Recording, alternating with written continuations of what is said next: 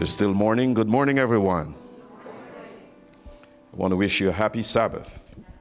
I hope you've been having a happy Sabbath since yesterday evening. Something mysterious happens when the sun sets on Friday. Unlike sunset on Thursday or Wednesday or any other day, this is the day of all the week, the very best. I'm so happy that I had the privilege of growing up Seventh-day Adventist. I love every Sabbath, and I mean that, I really do. When we were growing up and it got around to Friday, our grandfather made sure we were in line. I got spanked one Friday. I was not in line. I was up a tamarind tree, forgetting that it was Sabbath. And he allowed us to be there. When we came down, he asked us, what day is today? And I knew we were in trouble. But I'm so happy that God, in his infinite wisdom, gave us a Sabbath, which is more than a day off. God himself wasn't tired at all. And it's not just a day for tired people or working people. It's really a day to reset and reflect. And I'm happy to be spending this Sabbath service with you. Doctor Liverpool, I don't have words for him. Descriptive words. He has always been such a gracious man. And I say that with all sincerity. He was pastoring in Guyana when I was thinking of going off to college, and maybe he was bored. He had some free time, and he gathered a group of us, and he taught us Greek before college. Made life easy for me in college. When I got into my Greek class, I realized I was way ahead of the teacher, until the teacher taught us that we were never ahead of him. He dropped a midterm exam on us way past where we were, because we were skipping class. And I have to blame Liverpool for that. And he said, I'm going to throw this exam. If you guys understand, the only person in this room who knows Greek, it's me. So we got our act together, and he has continued to be a friend, and uh, we were working on this date for a while. I'm glad it has come to pass. Should have been leaving on tomorrow, but as he said, I have a funeral tomorrow, and with this crazy weather, I want to be sure that I'm back home by tonight. It's good to see my friend Pastor Bourne and Missus Liverpool, and really good to be here with you today. I wish I could tell you honestly, I bring you greetings from the president of our conference, but he didn't tell me a word to tell you, so I'm not gonna lie. I used to hear that thing, everybody getting up to say, I bring you greetings from the president. But he didn't tell me. I told him I'll be here just for today, and he said, that's fine, and that's good enough. That's good enough. Let's pray and preach, because I understand there is uh, food after church, and uh, that's always good. So let's pray and get to the spoken word. Thank you, God, for the gift of time. You extend our years one day at a time, and this day, this Sabbath day, is an extension of our years. And we thank you. As a church, as a community, we thank you. Thank you for the mercies on those we love. If things had gone terribly wrong for them today, we probably would not have been here. And so we give thanks. Thank you for gifts that are not material, because there are so many things money cannot buy. So many precious things. Thank you for the Sabbath, and thank you for the word, for song.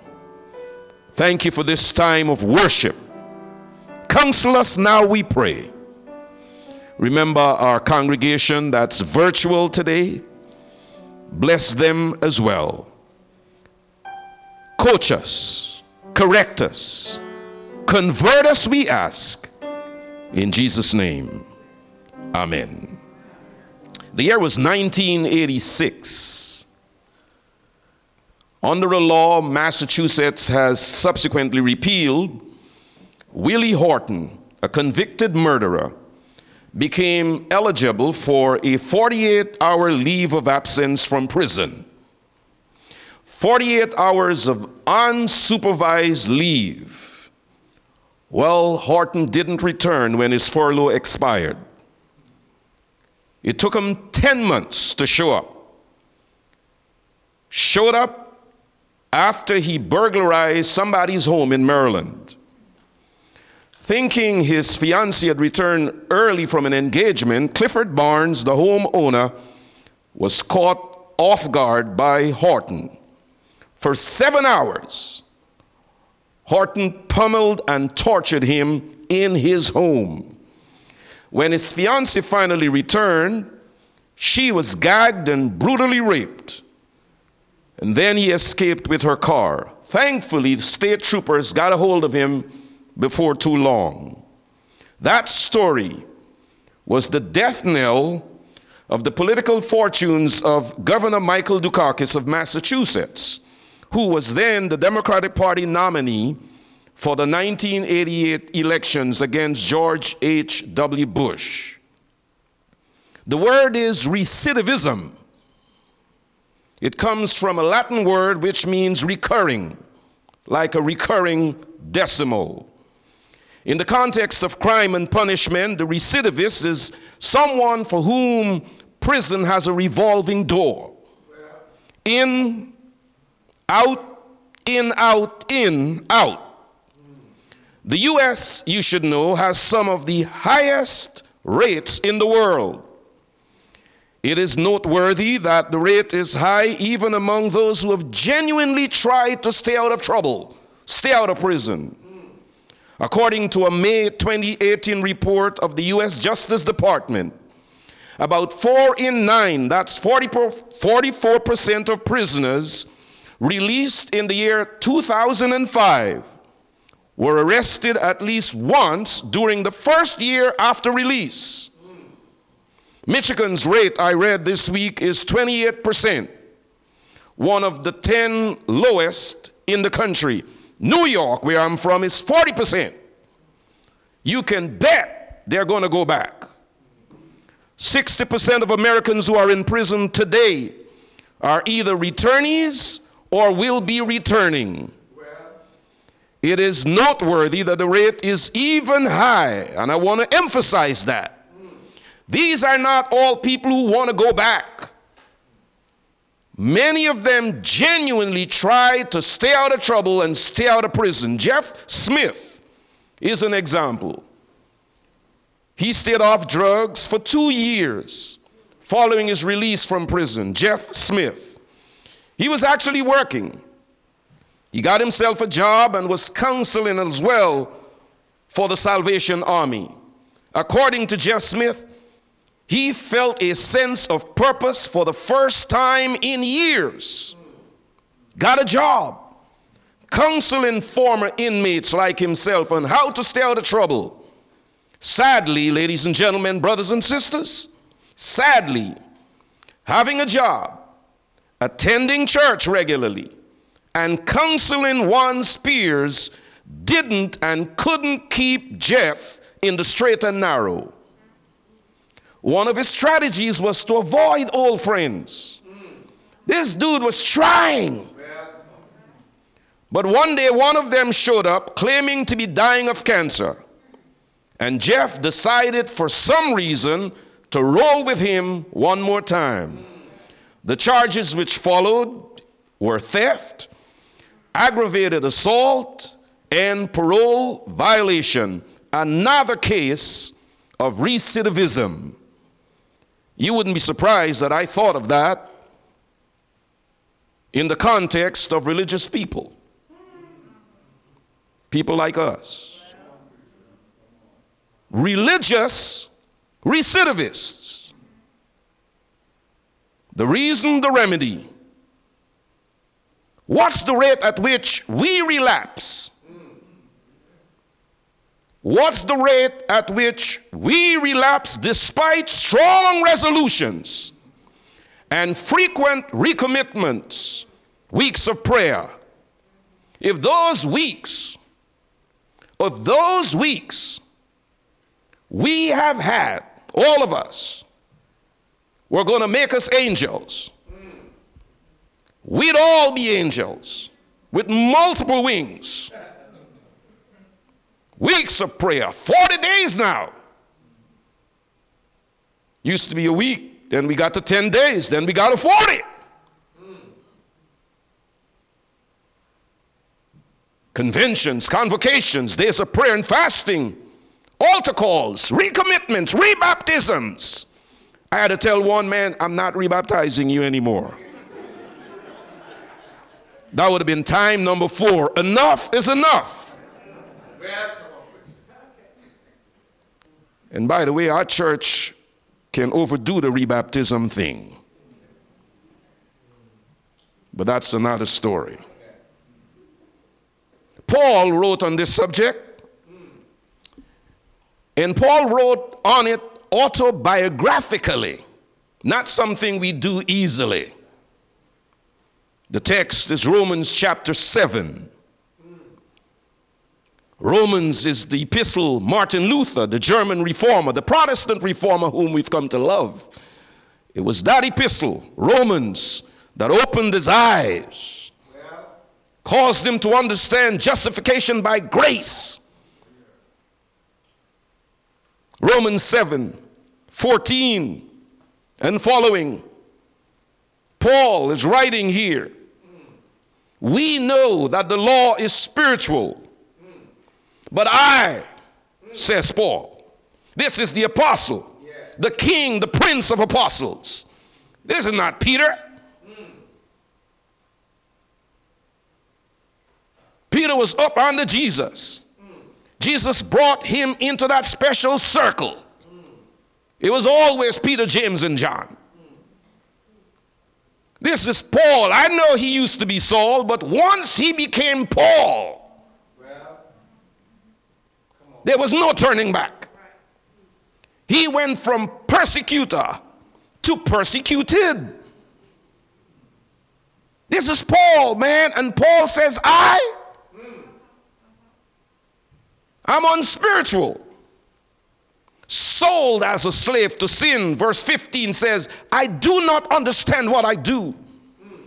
For what I want to do, I do not do. But what I hate to do, I do.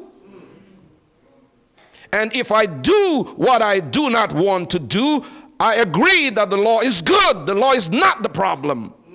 The church is not the problem. Its standards aren't the problem. Verse seventeen, he says, as it is, it is no longer I myself who do it, but it is sin living in me. This is sin living in Paul. And then he says in verse eighteen, for I know that good itself does not. I hear Seventh-day Adventists talk about themselves and, and, and what they don't do, which makes them better than you. Because you do what they don't do. They only eat lean and green, and some of them don't eat at all. So, so they're better than you because you're still struggling with chicken and beef. Jim Cress used to be in the General Conference, ministerial, came to my church in Hempstead, Long Island, and he was telling us one Sabbath, uh, Jim Cress was white, preaching in Georgia Cumberland Conference, white church, he told us, and uh, he, he happened somewhere to say Jesus loved fish, and that created a crisis in the church. He said when he got to the door to greet the brethren on their way out, one sister said to him, Pastor, I'm disappointed in you for telling the church Jesus loved fish. Do you know why he loved fish? She said, tell me. She said, because he didn't have the spirit of prophecy. Poor Jesus. Didn't have access to Ellen White's books. Poor Jesus. Come on, preacher. Come on. Yeah.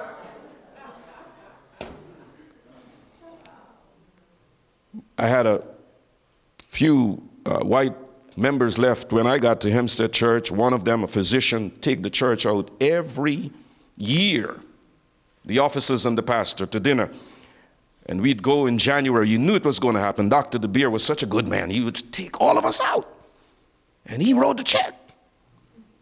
Same venue, basically same program, same meal. But everybody appreciated it. And they would come around and ask chicken, fish, vegetarian. I try to stay in the middle of the road. So I, I, I said fish.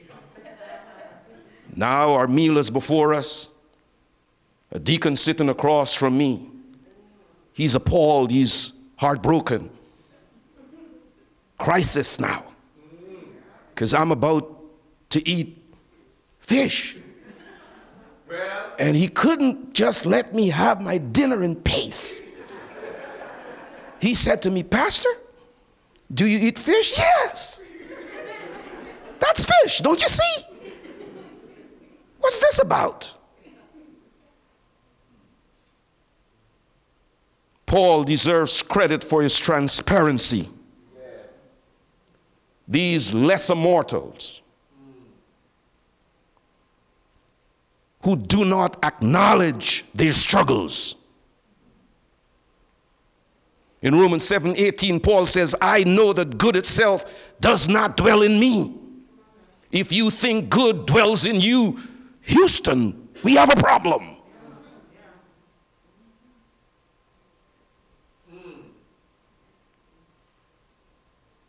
Stop applauding your religiosity. Stop admiring your righteousness. Because when God beholds our righteousness, Isaiah sixty-four six, not our bad behavior, our good behavior. Righteousness means right doings. When God looks at our righteousness, not our righteousness, Isaiah said, righteousness is plural. When God looks at our righteousness is, he sees filthy rags. You are going to go to heaven having spent your whole journey here as a Christian inadequate, ineligible, underqualified. Grace, marvelous, matchless, infinite grace will save you. Amazing grace. Doctor Liverpool, Paul says, I know that good itself does not dwell in me. Does not. I know, he says. Paul wrote of the difficulty of turning good desire to good behavior. The challenge of turning good desire into good behavior. Oh, I wish, I wish we had some device that would turn our desires, our good desires, into good behavior. He said, for I have the desire to do good,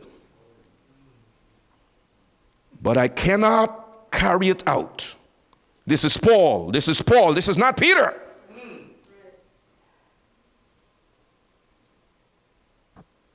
Jesus told Peter, James, and John during a prayer meeting, prayer meeting in Gethsemane, the most critical prayer meeting in Christ's ministry, Thursday night, before he was crucified.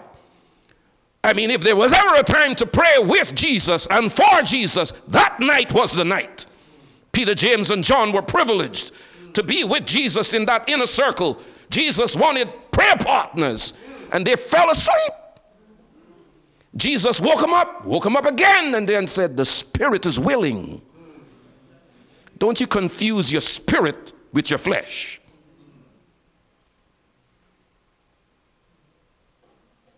The spirit, Jesus said, is willing, but your flesh, your flesh is weak. It's as weak as a plastic bag on a windy day. Weak. Someone called Paul's summary of the struggle the battle of the eyes. I versus I. There's a good I. And that I is at its best on Sabbath in church. I speak autobiographically. I cannot venture to speak for you. That I, my I, is at its best in the pulpit. Mm. Under the lights. Paul has this struggle he explains here. One wants to be good, one wants to be bad, one is righteous, one is a renegade. There's an I that loves and wants to serve the Lord.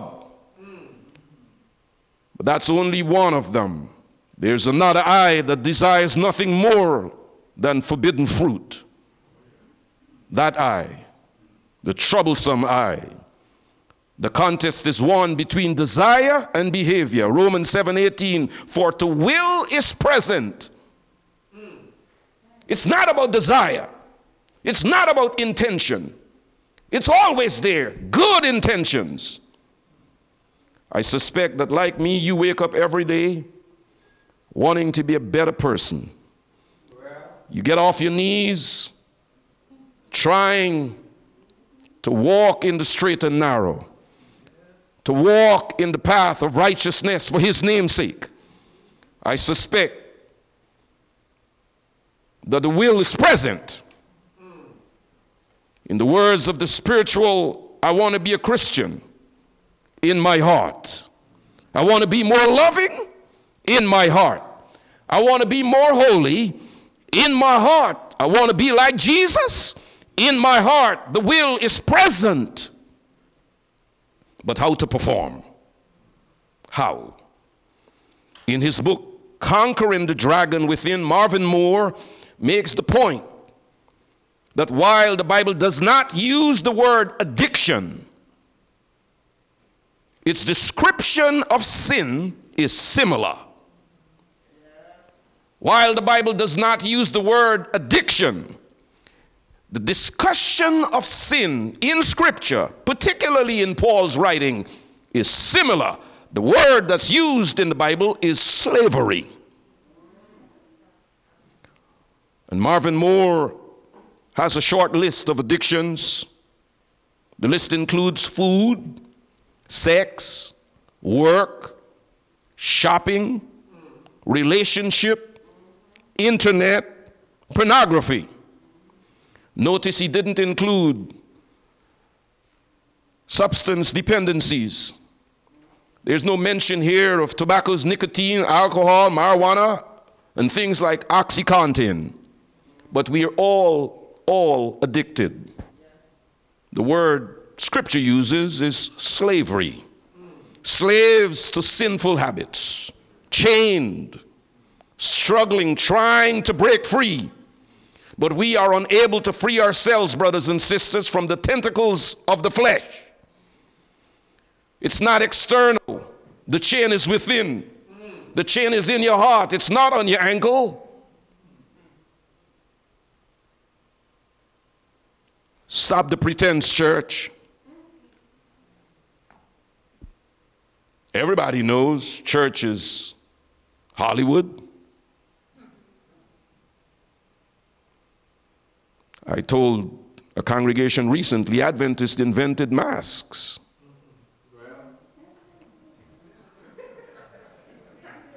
Now, don't tweet that. But we did. We've been wearing masks for a long time. Everybody is happy Sabbath, happy Sabbath, even though your husband slept in the basement all year. Because the church is not even a safe space. That's a part of the problem. you you don't know who to trust. That's right. You trust me and you become a sermon illustration? You trust your friend who trusts a friend.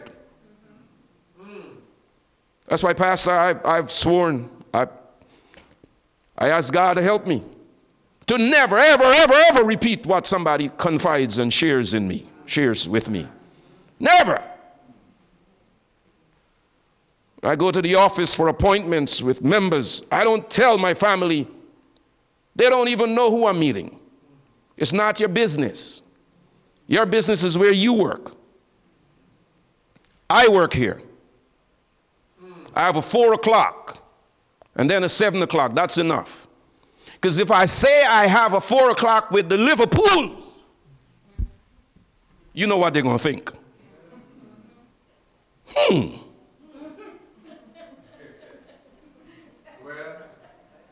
And even if I don't tell them, they're going to be filling in the blanks. I told one of my churches in the Bronx, I think it was, I told them, I told the parents, I said, if your teenage child tells me, Pastor, I got to tell you this, please don't tell my parents. I'm not going to tell you. They were so mad. My Caribbean people don't get it immediately. Yeah. I said, I'm not going to tell you. Aren't you proud and happy that you have a pastor who is trying to give your teenager confidence? Mm. Yeah. That I can actually tell him something that he would not tell anybody? I said, let me calm your nerves. If they ever told me they're going to kill you, I'll tell you. Come on, preacher. I wouldn't let you go to bed with that child in the house and not know. And if they tell me they want to kill themselves, I'll let you know. Outside of that, folks, you got to trust me here. Because confidence in the fellowship is at an all-time low.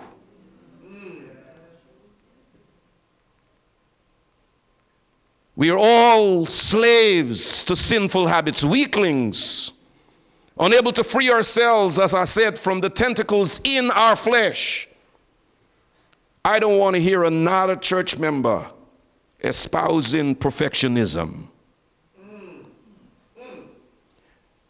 You are misreading the scripture. If you're reading perfectionism, sinless perfectionism before Jesus comes, you're misreading the scripture. The Bible calls us to spiritual maturity.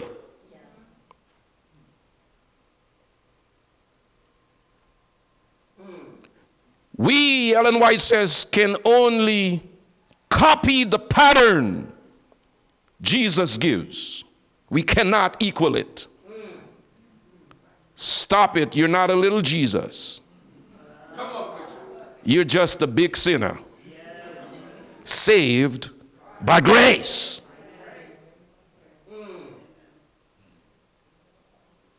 Here, Ellen White, Steps to Christ, page forty-seven. You desire you. You, what's the word? Desire. You desire to give yourself to him, but you are weak in moral power, in slavery to doubt, and controlled by the habits of your life of sin. We are controlled by the habits of our life of sin. Your promises and resolutions, this is interesting, are like ropes of sand. You cannot, Ellen White, you cannot, Ellen White, you cannot control your thoughts, your impulses, your affections. The knowledge of your broken promises and forfeited pledges weakens your confidence in your own sincerity and causes you to feel that God cannot accept you.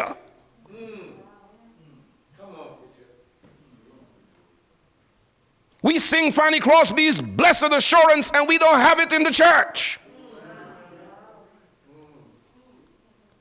And the blame comes to the pulpit. accumulated layers of sermons on this subject.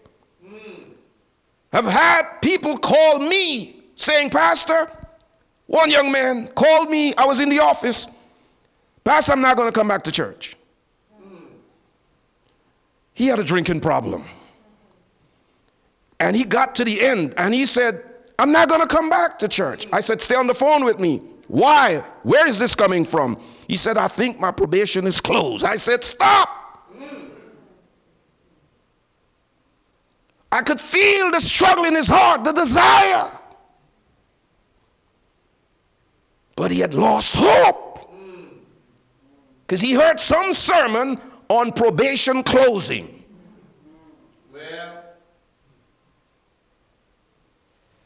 And he couldn't put it together that there was still room at the cross for him. Yes, yes. Folks, if you can't put it together, just trust the cross. If you can't figure out the twenty-three hundred day prophecy, if you can't figure out Revelation, figure out the cross. The old rugged cross. Yes. I will cling. Listen, I don't get to preach. Liverpool doesn't get to preach because we're better than you. I will cling to the old rugged cross and exchange it for a crown.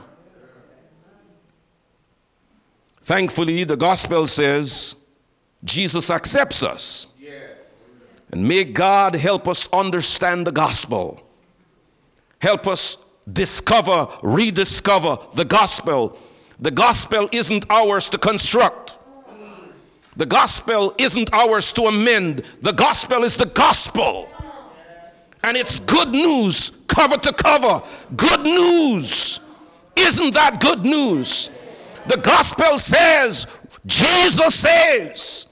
You can't save, I can save, Jesus saves. We have heard a joyful sound. Jesus saves. In eighteen thirty-four, Charlotte Elliott, who was a humorous poet, became very ill. At thirty-two, she was disabled and remained disabled for the rest of her life. She battled depression, but with the support of spiritual people and a spiritual mentor, she placed her faith in God, knowing He accepts us as we are.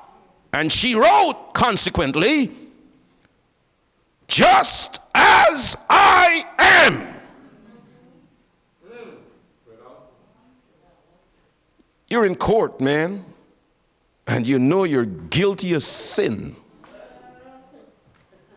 You are guilty, but you still get to come. And you still have a chance. Former governor of Arkansas, Governor Beebe, was about to demit office, and his son had had a charge on drug possession years before, and his lawyer was telling him, ask your dad for a pardon before he leaves office. But he was embarrassed. He didn't want to go public. He didn't want that story back in the news. So he did not. As the days were running out, his lawyer was able to convince him it'll be a huge difference. If you get that pardon, the record will be expunged. It would be as though you didn't break the law. And he submitted the papers. And when his father announced that he was going to give him the pardon, he defended his position, the father. He said, I'm not going to do for my son what I didn't do for anybody else. And I'm not going to not do for my son what I did for others. He should have asked before, but he was not going to ask, and I was not going to grant. Don't be like that, folks. Don't be like that. Ask the Savior to help you. Comfort, strengthen, and keep you. He is willing to aid you. He will carry you through. Jesus accepts us as we are and watch this, declares us righteousness. And this is what got Martin Luther, realizing he didn't have to earn it, because you can't earn it. But God in his infinite goodness, God in his infinite mercy, God in his inexhaustible grace declares you righteous.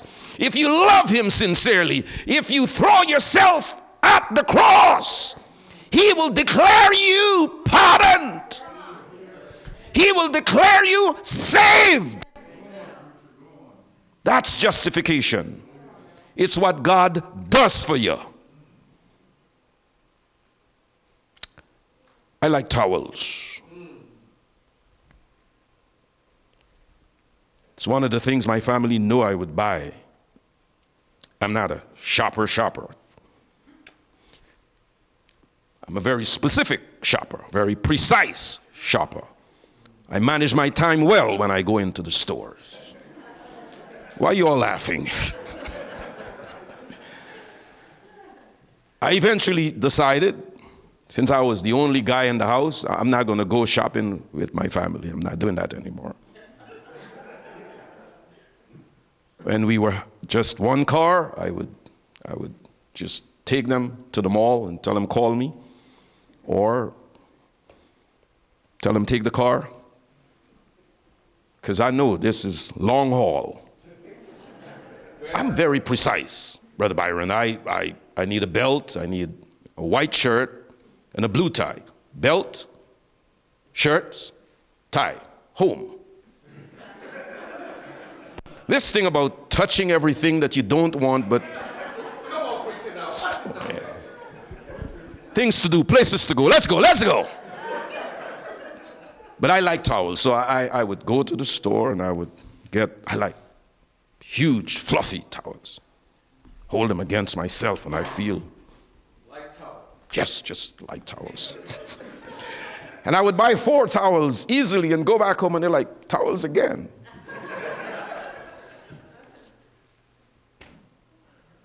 I like them. I like comfy things, blankets, towels, warm socks. Even in the summer, I need blankets. I like clean towels. Nice, new, clean towels, fluffy towels. I cherish them. I go to the bathroom with them, feeling good about them. Towels. And, you know, I, I take these long baths sometimes. I sing all the songs I could think of. And I'm in there and I preach some of what I preach now to you. And I'm at my cleanest. My towel is at its best. And when it makes contact with me, at my cleanest, my towel suffers injury. When I'm at my cleanest. Come on. Folks, this thing about how righteous we are, how good we are, it's a hoax. At our best, towels get dirty. Towels get dirty. By the way, I told my church this illustration one time, Kingsborough Temple. I left them about six years ago. And for one birthday gift, they had this huge stack of towels in it. So my assistant pastor told me, it's good for you. You should have told them you like cars. So brothers and sisters, as we close today, let me just tell you, I like cars. Participants in Alcohol, Alcoholics Anonymous are taught to, quote, believe that a power greater than themselves can restore them to sanity. For Christians, Jesus is that power. Would you be free from your burden of sin? There is power. Would you o'er evil a victory win? There's a power greater than you. And Jesus is that power. Power in the blood. Paul asked his famous rhetorical question, Romans seven twenty-four, who shall deliver me yes. from the body of this death? Who? Some scholars believe that question, Pastor Bourne, was a reference to the ancient practice of punishing condemned sinners by strapping a decomposing body onto their backs. The Romans were horrible. If it wasn't the cross, it was strapping a decomposing body onto you. That's your sentence. They were forced to carry these corpses with odor, secretions, and maggots until they became infected, thus causing their death. These condemned prisoners could only survive if someone in authority commuted the sentence early enough and ordered the dead body removed from their backs. Paul said, who shall deliver? Well. Who shall deliver me from this body of death? Paul rejoiced that Jesus substituted his body for ours. With his stripes we are healed. Yeah. Jesus delivered you, delivered me. We are delivered. We are delivered. We are delivered. We are not strong enough. We are not good enough. We are not holy enough, but we are delivered. Let's be clear about the nature of our deliverance. It's not an overnight delivery. That's FedEx. Sanctification is the work of a lifetime. That means I have to stay in the cross. I have to stay near the cross. I have to hold on to Jesus. I don't get good enough to walk away for a day. In the cross be my glory ever, till my raptured soul shall find rest. Rest isn't here. Rest is beyond the river. In the cross. So we don't get to run. We don't get to take a break. We kneel at the cross. Kneel at the cross.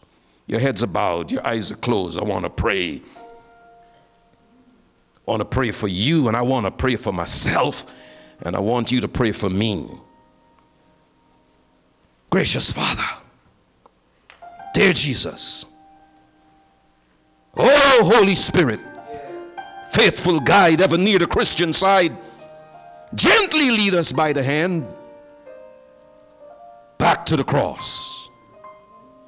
Forgive us our trespasses. Forgive us our debts. Forgive us, God. Forgive us our thoughts, our words, our behavior. They never match our profession, our religious mouthings. We say one thing, our lips get it right, but our hearts. Oh God, have mercy on us, we pray. Please stand with me. Have mercy on us, Jesus, as we stand in your presence, those of us who can stand. Have mercy on us. We didn't deserve the invitation you're giving, but once again, in your goodness, you're inviting us to come and kneel at the cross. Thank you, God. You see our struggles. You see fightings within and fears without. Oh, oh, wretched man that I am. We are all declaring today we are wretched. We are sinful. We are weak. But we know we have hope. Hope in Christ. Bless every head bowed here. Bless those who are online today. Some right here in this state, in this city, some far across the country, and even around the world. Yes. Bless us all, we pray. God, we have the same issue. We are weak, but you are strong. Thank you. Thank you for the invitation. As your heads are bowed and your eyes are closed, as you're praying in your heart, as I'm praying out loud, you want to say, Jesus, keep me near the cross. Why don't you raise your hand, demonstrate to the devil that you get it, you understand it, and you're going to choose Jesus over and over again until we stand beyond the river. Thank you, God. Thank you for counseling us. Thank you for coaching us. And thank you for changing us. We are going home today knowing it's not I, but Christ. Not I, but Christ. Thank you. If there's someone here today who's not yet given their life to Christ, your life to Christ, you're not yet a full-fledged believer, because the Bible says, he that believeth and is baptized, they are among the saved. You're not yet a believer, baptized believer. I want to ask you today to choose Jesus right here, right now. As heads are bowed and eyes are closed, you want to raise your hand and say, Pastor, pray for me in these closing moments.